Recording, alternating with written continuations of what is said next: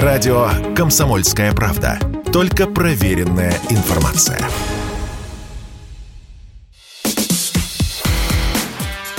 Диалоги на Радио КП. Беседуем с теми, кому есть что сказать. Здравствуйте, друзья! В студии радио «Комсомольская правда» Иван Панкин и Игорь Емельянов, отдел внутренней политики газет «Комсомольская правда». Добрый день. Обозреватель. Игорь только что вернулся, только я хотел сказать, из Украины, но нет. Он вернулся из России, из новых территорий, новых приобретений Российской Федерации, в частности, из Херсона, где побывал на референдуме, посмотрел, как он проходил, этот самый референдум. Ну, в целом, по Херсону это, наверное, самый интересный регион из присоединенных. И считается, и ты, пожалуйста, меня поправь или не поправь, что он самый антироссийский, по крайней мере, был вот из этих четырех. Регион интересный э, в плане того, что он антироссийский. Там было много людей, которые не принимали Россию, и они уехали. Более половины населения, почти 300-тысячного Херсона, его покинуло после 24 февраля. Причем люди уезжали вплоть до сентябрьского референдума. А, даже при том, что границы практически в сторону Украины уже были закрыты, но находили пути, тем не менее, уезжали через Крым и так далее. А, там, а, конечно же, это всегда ими самим воспринимался как город российский, город русской культуры, а, город, основанный Потемкиным Екатериной, там, где остался до сих пор дом Суворова, который строил этот город вместе с дедом Александра Сергеевича Пушкина Ганнибалом. То есть для них ментально это русская земля, для тех, кто остался, и э, они проникнуты русской культурой. На улице говорят по-русски. Вот, кстати, ты добирался, насколько я понял, очень интересным образом.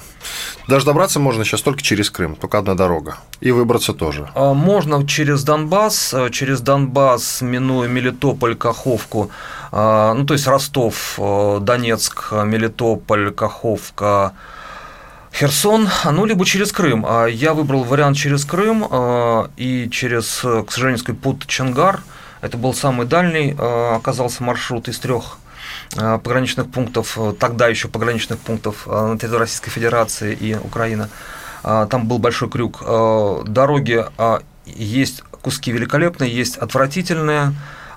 И действительно попасть в Херсон можно только по и единственным способом это паромная переправа, паром один, паром толкают четыре буксира. А, ну вот, я да. поэтому и подумал, что только на пароме можно добраться. Большой Антоновский мост, 1340 метров, э, его в 1985 году при Советском Союзе достроили. Замечательный мост был, пока в июле не прилетело 12 хаммерсов. А с украинской стороны сделали большие дырки, тогда их пытались заделать, потом в августе еще прилетело, а, шесть раз попало, при том, что ПВО сбивали, и, в принципе, по мосту ездить стало нельзя, только отдельные смельчаки на «Тиграх», а, минуя эти дырки, в которые проваливались и Урал, и ГАЗ-6 этот мост пытаются миновать. Я видел пару таких машин, которым это удалось, но, в принципе, паром сейчас единственный вариант – после того, как была разбита плотина Каховской ГЭС, через которую люди ездили, делая крюк примерно 100 километров. Так что да, а, э, если ты без машины, ты можешь переправиться на водном такси, на любой лодке. Они ходят там регулярно, пристают в любой части города. А, от 1000 рублей и выше это стоит. Ничего себе. Еще такой интересный момент увидел в одной из твоих заметок оттуда, с полей, что называется ты решил не ехать вместе с полом других журналистов, а поехал как-то особняком. С чем это было связано? Ну, поскольку решение о референдуме принималось, э, по-моему, во вторник, во вторник же мы э, в отделе решили, что надо ехать туда в командировку, а времени на размышления особо не было. Мне предложили вариант ехать на своей машине. Он, конечно, был не самый лучший, но, тем не менее, сказать, да, решили. И в ночь на среду я выехал, а на своей машине, собственно, не знаю, каким образом добирались другие журналисты. А у них, да, был вариант приехать через Донецк. А, и когда я добрался до Херсона, да, там уже работали коллеги из других изданий, из Russia Today, а прибывшие туда чуть ранее, сказать, другим путем. И как раз Russia Today оказались в той гостинице Play, которую 25 числа прилетел э, Хаймерс. Ну, к счастью, наши коллеги остались живы. Но там кто-то погиб. Погиб э, депутат Верховной Рады, бывший депутат Верховной Рады Алексей Журавко и его охранник. Это был трех, по-моему, этажный отель. Я оттуда прислал съемку уже после разрушений. Недалеко от центрального рынка, это центр города. А, удивительным образом, действительно, просто повезло коллегам из Russia Today, что они остались живы при этом обстреле, потому что ну, отель разрушен более чем наполовину был этим ударом. Какая картина в целом перед тобой предстала, когда вот ты вышел из автомобиля, приехал, вышел из автомобиля, начал изучать город? Переправились мы наверное, последним паромом. Уже был седьмой час вечера, уже так смеркалось. Люди, которые, с которыми я там простоял, по-моему, 7 что ли часов, мне подробно объяснили, как добраться в центр. Собственно, это не про, нелегко, не особо, не особо сложно. А едешь, едешь вдоль Днепра, едешь долго, километров 12, и доезжаешь до центра, до проспекта Ушакова. А там уже все, там уже, это центральный проспект. А город э, удивил тем, что он казался вымершим, и на улицах были только гуляющие э, с собаками их хозяева, и мужчины, и женщины. А заправки по дороге по улице Перекопской-Херсонской были закрыты все, кроме одной – а магазины в большинстве своем были закрыты, а, но, при этом, но при этом через там, какое-то время включили освещение, и центральные улицы были освещены. А, нельзя сказать, что город был полностью вымершим, но а, присутствие военных не ощущалось до сих пор, пока не добрался до администрации, где стояли ребята на блокпостах, а, они переговорили сказать, там с офицерами по поводу того, что журналист прибыл, сказать, ну, в общем, там ситуацию прояснили. Я у них уточнил, как чего, сказали, да, вот, в общем, сказать, здесь э, все достаточно спокойно сейчас, сегодня обстрелов не было, ну, добро пожаловать в город Херсон. А, не было связи, я спросил, где можно, собственно, связь. Говорит, а вон гостиница Украина, напротив администрации, там есть Wi-Fi, и там, кстати, можно и перекусить. Да, там был Wi-Fi, там можно было перекусить, там говорили по-русски, там работал магазин, э, где принимали и рубли, и гривны. И, в общем, сказать, после этого там я добрался до гостиницы на набережной, и у меня там, сказать, в гостинице был э, пост э, ребят из трех там росгвардейцев. Вот они, что вы здесь хотите? Да, я говорю, хочу поселиться. Ну, пожалуйста, поселяйтесь. Вот и все, я там поселился. Дорого ночь стоит? 2600, 2600, там вот в первые сутки, во всяком случае, был 2600, потом там не менялся, но э, не в этом суть. А, а очень удобно расположен отель по отношению к всем таким основным точкам города. Добраться можно очень быстро, если на машине. Рядом охраняемая стоянка за, по-моему, 50 гривен в сутки. А, ну, как охраняемая, там сидел, сказать, такой печальный Артем, который эти денежки собирал. Она на ночь закрывалась, комендантский час с 10 вечера до 5 утра.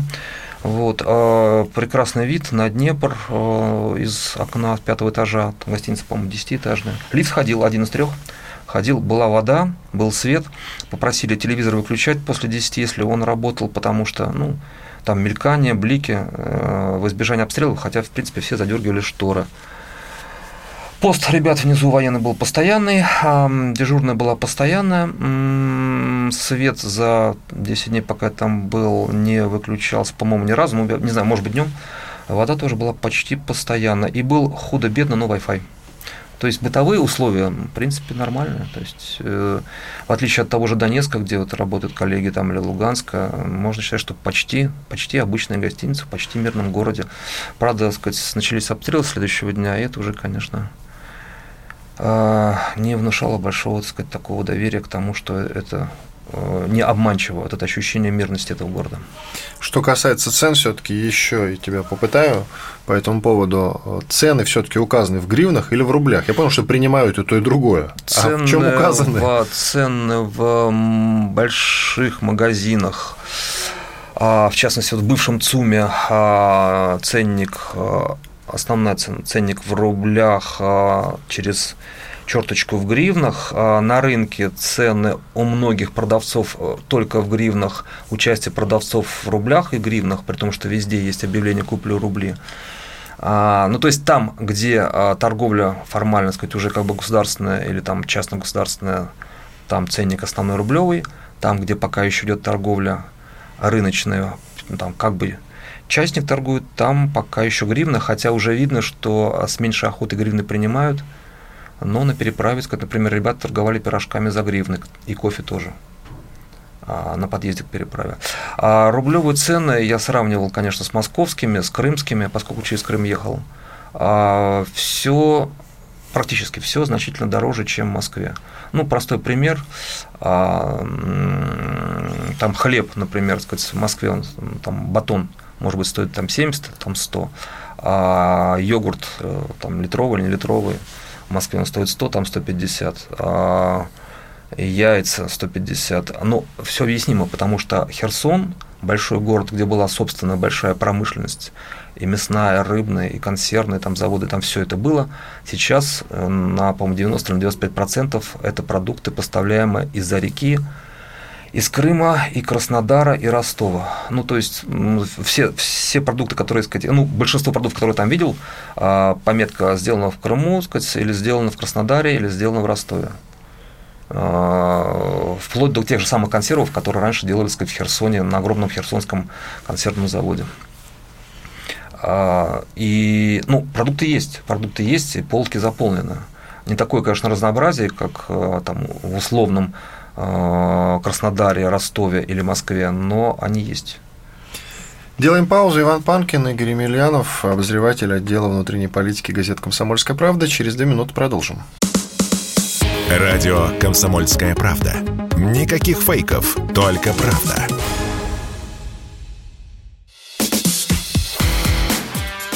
Диалоги на Радио КП. Беседуем с теми, кому есть что сказать. Продолжаем в студии радио «Комсомольская правда» Иван Панкин. Это диалоги с Игорем Емельяновым, обозревателем отдела внутренней политики газет «Комсомольская правда». Он только что вернулся из Херсона, где побывал на референдуме, да и, в принципе, посмотрел, что да как на новой территории Российской Федерации. Вот мы про продукты с тобой э, поговорили, в принципе, но я так понимаю, что работы сейчас в городе практически нет, все стоит, или, может быть, я не прав. Я хотел спросить про гуманитарку. Гуманитарку подвозят?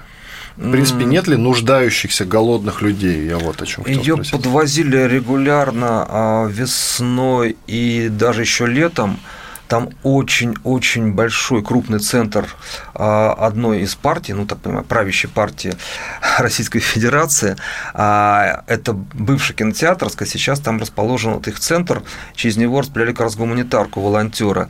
Фуры на каждом пароме, сказать, несколько фур, это фуры с продуктами, но это уже не гуманитарные поставки, это уже поставки, которые просто приходят в магазины, а, и их люди покупают за те же самые рубли, которым приходят на карту МИР они есть уже у многих херсонцев, а, ну, и многие херсонцы уже получили российские паспорта еще до референдума, так же, как и карточки МИР, так же, как и симки крымского оператора, которые люди покупали за 100 рублей а, до 1 октября. А, и э, это фактически уже российские телефонные номера, дающие возможность сказать, достаточно большого количества э, интернета, не безлимитно, но тем не менее, и большое количество звонков. То есть э, гуманитарная, ну, как такая гуманитарная составляющая там присутствует, но сейчас она не основная. А при ограниченности вот этих поставок через паром, тем не менее, сказать, они идут, и пока вот эти запасы продуктов есть. И а, авиация туда пока не доставляет, насколько я знаю, сказать, я не видел, чтобы туда прилетали борта и садились, сказать, э, не знаю, даже действует ли сейчас Херсонский аэропорт, по-моему, нет. Железнодорожный вокзал не действует совершенно точно, он закрыт, хотя я там был внутри, сказать, он э, оттуда не ходит поезда ни в какую сторону, хотя предполагалось, что оттуда пустят, пустят поезда в Крым. Сейчас такой возможности, к сожалению, сказать, из-за того, что все переправы закрыты, нет. Много ли разрушений в городе в самом? Э, в центре э, расположена, например, морская академия. А там первый день референдума э, было довольно прохладно в актовом зале. Я спросил, почему. Они говорят, так, посмотри на окна. А около 200 окон выбито при взрыве, а, при взрывной волне, которая была после обстрела парка, находящегося прямо за морской академией. Вот прямым попаданием была уничтожена гостиница Play, был уничтожен централь, центр МЧС, фактически пожарка – она находится в, там, буквально в 50 метрах от жилых домов. А, и я говорил с жителями этих домов, у них там повлетали окна, но удивительно, что люди не пострадали. А, когда прилетала в паром рядом с гостиницей, где я жил, там погибли люди. А, был разрушен колледж политехнический во время моего пребывания там. Это в центре города. И вообще эта улица э, имени Небесной Сотни, так уж получилось, по горькой иронии, на которой и политехнический университет, и э, педагогический университет, и мореходка, и даже детский сад. И вот все это на одной улице. И в центр э, ее прилетел раз Хаймерс, а, который разрушил а, почти этот колледж и общежитие. Нет такого ощущения, как ну, я не был в Донецке, видел его только в сюжетах. А вот что в городе огромное разрушение, они как бы точечные. Но, к сожалению, сказать, они есть, и люди почти каждый раз гибнут. Причем прилетает вот гостиница, колледж, академия, паром. А, ну вот, э, то есть там нет как таковых военных объектов. А, они, военные присутствуют в городе, но тем не менее прилетают объекты, которые, разумеется, можно считать обычными мирными объектами. Ну, теперь о людях. Что говорят? Какие настроения у людей? Настроение у людей... А, я, я извини, да. перебью. Я уверен, ты искал самых разных людей вот в общении. Конечно. И наверняка хотел послушать аргументы и тех, кто против России, безусловно. Находил ли таких, что говорят? Такие люди были. А, был человек, который представился, который голосовал против вхождения в Россию в поселке Александровка, который, к сожалению, сказать, был атакован уже после того, как мы оттуда уехали э, украинскими подразделениями, он, да, сказал, что я украинец, я родился на Украине, почему я должен голосовать за Россию? Хотя родился он все-таки в Советском Союзе, судя, судя по его возрасту. Ну, да, в Украинской ССР. У него такой был очень ухоженный участок, 20-литровая бутыль э, вина, э, виноградская, такой очень дымовитый товарищ. Ну, вот он, да, он не скрывал, что он голосовал против вхождения в Россию на рынке. А несколько человек, с которыми я общался, говорили, что да, зачем нам э, в Россию, сказать, мы этого не хотим. А на вокзале а человек, который, один из людей, который занимался его охраной, сказал, а, говоря о том, что произошло 24 февраля, применил, использовал слово оккупация. Ну, побеседовав, я потом переспросил, а вот вы сказали оккупация. Человек немножко смутился, но потом сказал, ну да, потому что так Э, здесь какое-то количество людей это воспринимает. Такие люди есть. Они уже не составляют большинство, большинство тех, кто так считает, все-таки оттуда уехали. То есть таких людей точно меньше половины. Но они есть, а их э, называют ждунами, то есть они ждут прихода Украины. Большинство а, ждут, что Россия а, внесет спокойствие в их жизнь, мир в их жизнь, в нормальное русло ведет. Э, таких людей я видел и на том же самом рынке. А, и в академии, и в университете студентка первого курса Аня, у которой родители, сказать, родились, и она родилась в России, но приехали сюда, в Херсон, она учится на психолога и сказала, что вот в их группе, в университете, большая часть ребят, а, во-первых, на референдуме голосовала за, а во-вторых, считает, что с Россией им будет спокойнее и надежнее.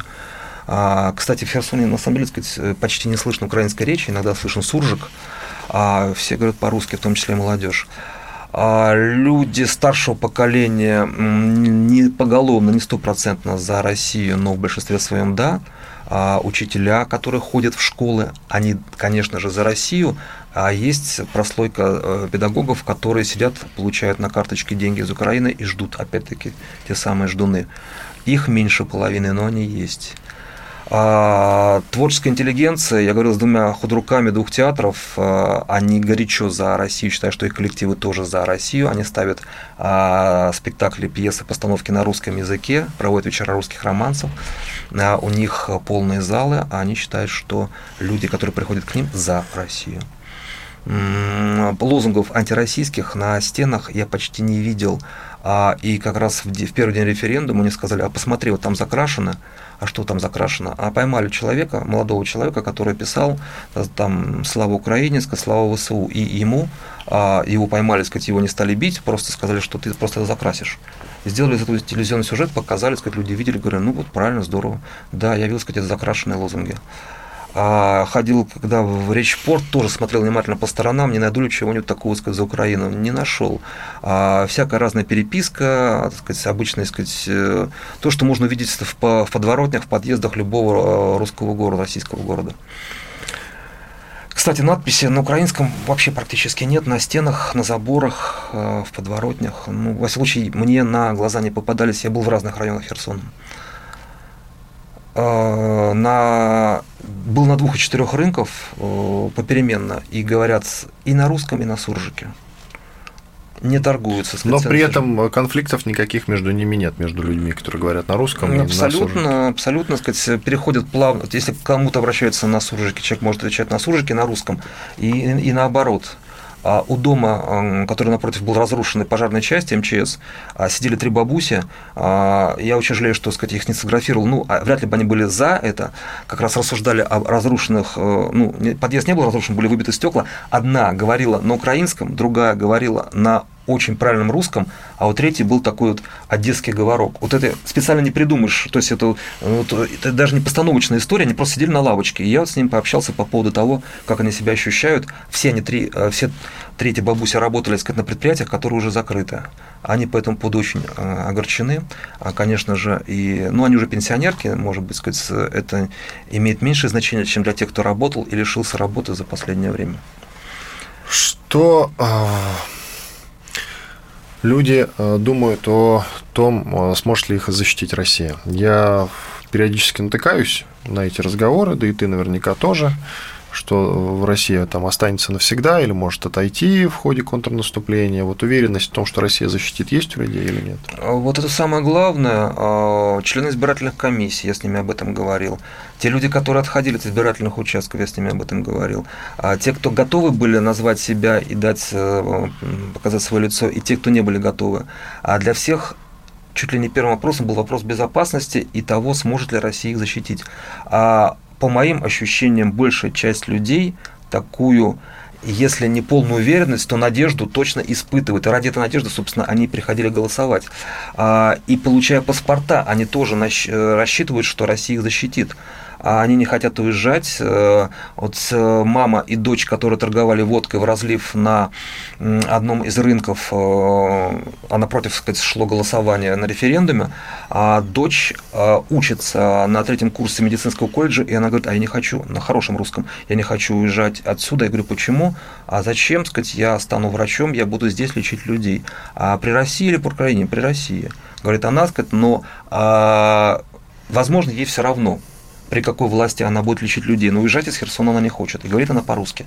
И в ее группе в колледже говорят по-русски.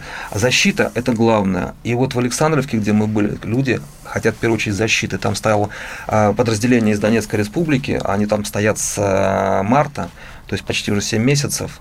И вот э, э, на этих людей, на эти подразделения, с которыми рассчитывали Александровцы, что они их защитят. Но в Александровске тоже сказать, почти половина населения уехала, и большая часть уехала на территорию Украины. Иван Панкин, Игорь Емельянов. Продолжим через пару минут. Если тебя спросят, что слушаешь, ответь уверенно. Радио «Комсомольская правда». Ведь Радио КП – это самые оперативные и проверенные новости.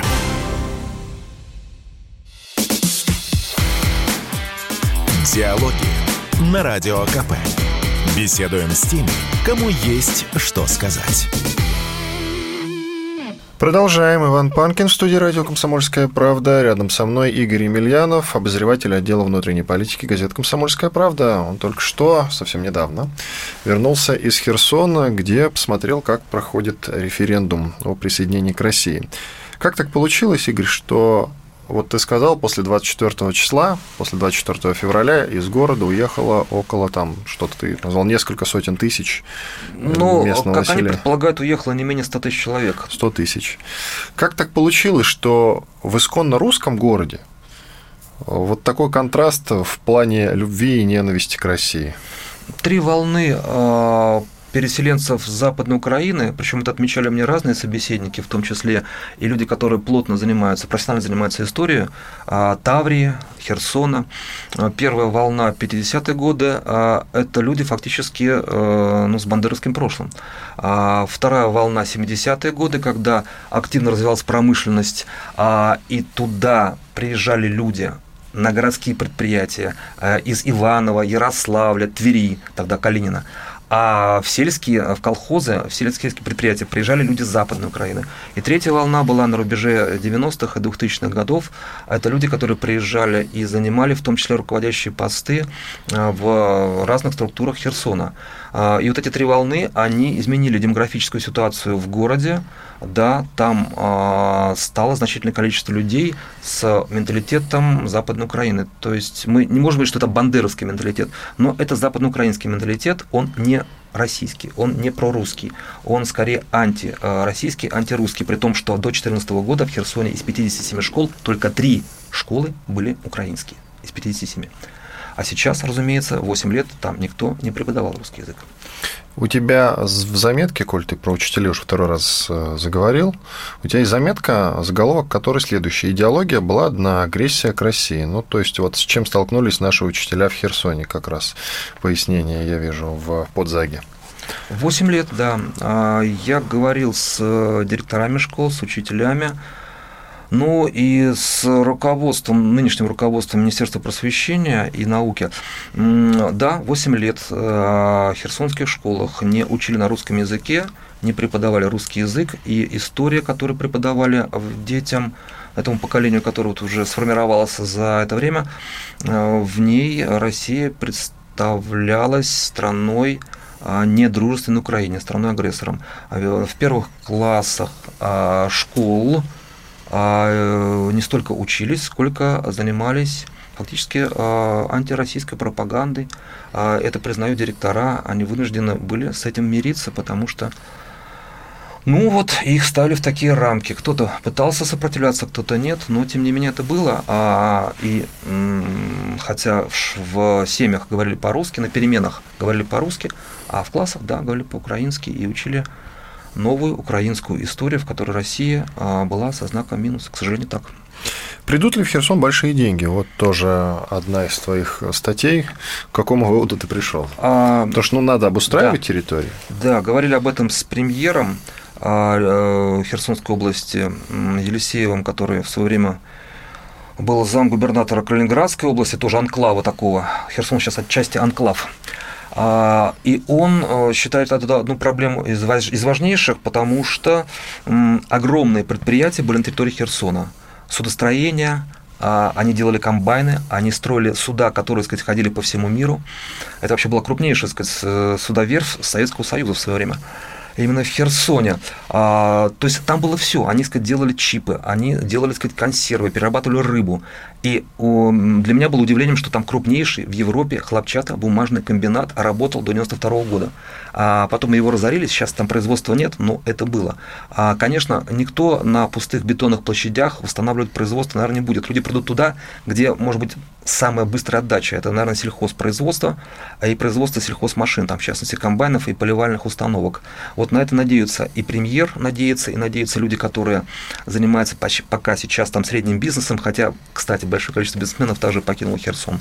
А я говорю с человеком, который возглавляет там боевое братство, и он, сказать, возглавляет как бы союз средних предпринимателей, так уж получилось, э, Херсона. И он мне рассказал, что да, а, люди ожидают вложений а, русского капитала, российского капитала а, именно в этом направлении. Сельхозпроизводство, аграрная структура. Это то, что можно, где можно получить наибольшую быструю отдачу. Потому что большинство крупных производств, к сожалению, разорено, закрыто, а станки вывезены разрез, разрезанным металлом и отправлены в Турцию и в другие страны. Это произошло еще в 90 90-е, начале 2000-х годов. А деньги придут ли, а, пока премьер говорил о том, что конкретных договоренностей еще нет ни с кем. Но этот разговор состоялся, ну сколько, наверное, неделю назад. Понятно, что за неделю ситуация вряд ли изменилась, но они надеются до конца года, что такие подвижки произойдут. А, очень активно они ищут партнеров, которые могли бы привнести а, какие-то свои бизнес-проекты и свои капиталы на эти территории. И надеюсь на возвращение людей, которые все-таки могут, а, ну, пользуясь связями, сказать, и тем, что это их родной город, все-таки вернуться и попробовать сделать там бизнес по новой. Очень на это рассчитывает местное руководство. А в чем расчет-то? Зачем они нужны? А, Расшатывать лодку? А, ну, дело в том, что кто-то уехал в Польшу, кто-то уехал в Эстонию, кто-то уехал в Турцию, а, кто-то не, не все уехали на Украину, сказать, на Западную и так далее. А эти люди, часть из них, не то чтобы уезжала от России, они скорее бежали от войны. от военных действий, а просто спасая жизнь как бы свою, своих семей. То есть это был скорее вопрос не идеологии, а вопрос безопасности своей и своих капиталов. Хорошо. Много ли там, я слышал, что такие есть, э, вот названия улиц, например, такие, скажем так, русофобские. Ну, да. такие улицы в России появиться не могут. И, да, соответственно, конечно. их э, в Херсоне придется переименовывать. Об этом расскажи. Ну, вот это, конечно, удивительно. А улица Небесной Сотни а, уже вызывает так некоторое недоумение по отношению Но к это Херсону. еще не самое страшное, Это не самое скажем. страшное, да. А, там, ну, есть... Нет, меня удивило то, что там сохранился проспект Ушакова, а, там сохранилась улица Суворова и сохранился бюст почти в центре города, напротив, кстати, а, памятника Шевченко, Тарасу Григорьевичу, а, сохранился памятник знаменитому десантному э, военачальнику, основателю воздушно-десантных войск Василию Маргилову. То есть его никто, сказать, не сверг за все эти годы. Там про украинских, так, про, там, там нет улицы Степана Бандеры и нет улицы Богдана Бандеры, который, кстати, там на этой территории а, во время войны а, был в подполье, так уж получилось.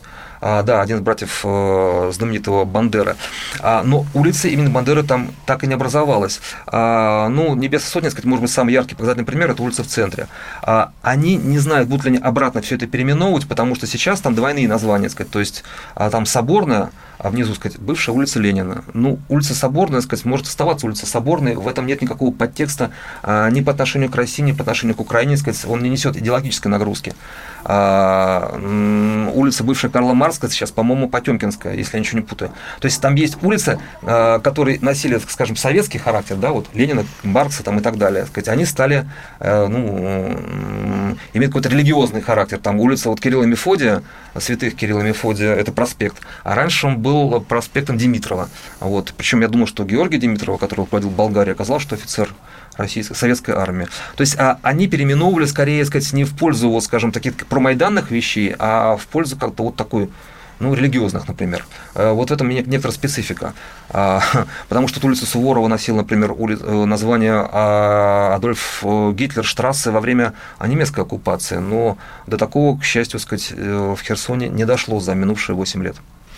На референдуме именно в Херсоне, только в Херсоне, в бюллетене текст был на двух языках на русском и на украинском. Угу. Ну так, э, я так понимаю, во-первых, сначала с чем это было связано, вот этот момент, если ты знаешь, поясни, пожалуйста. И нет ли у них в планах сохранить эти два языка, то есть, допустим, название улиц на русском и на украинском? А, там, э, ну, причина того, что э, я спрашивал об этом, разумеется, почему на украинском, на русском все, разумеется, херсонцы, подавляющее большинство херсонцев, э, прекрасным образом читают на русском. В том числе и дети, которые русский язык не учили, он ну, как бы дома, тем не менее, читали на русском. Ну, они сочли, что это будет корректно, что для города, где формально, формально пополам русских и украинцев с, точ- с формальной точки зрения, а на двух языках э, будет звучать вопрос, считаете ли вы, что Херсонская область сказать, нужно выйти из состава Украины и войти в состав России.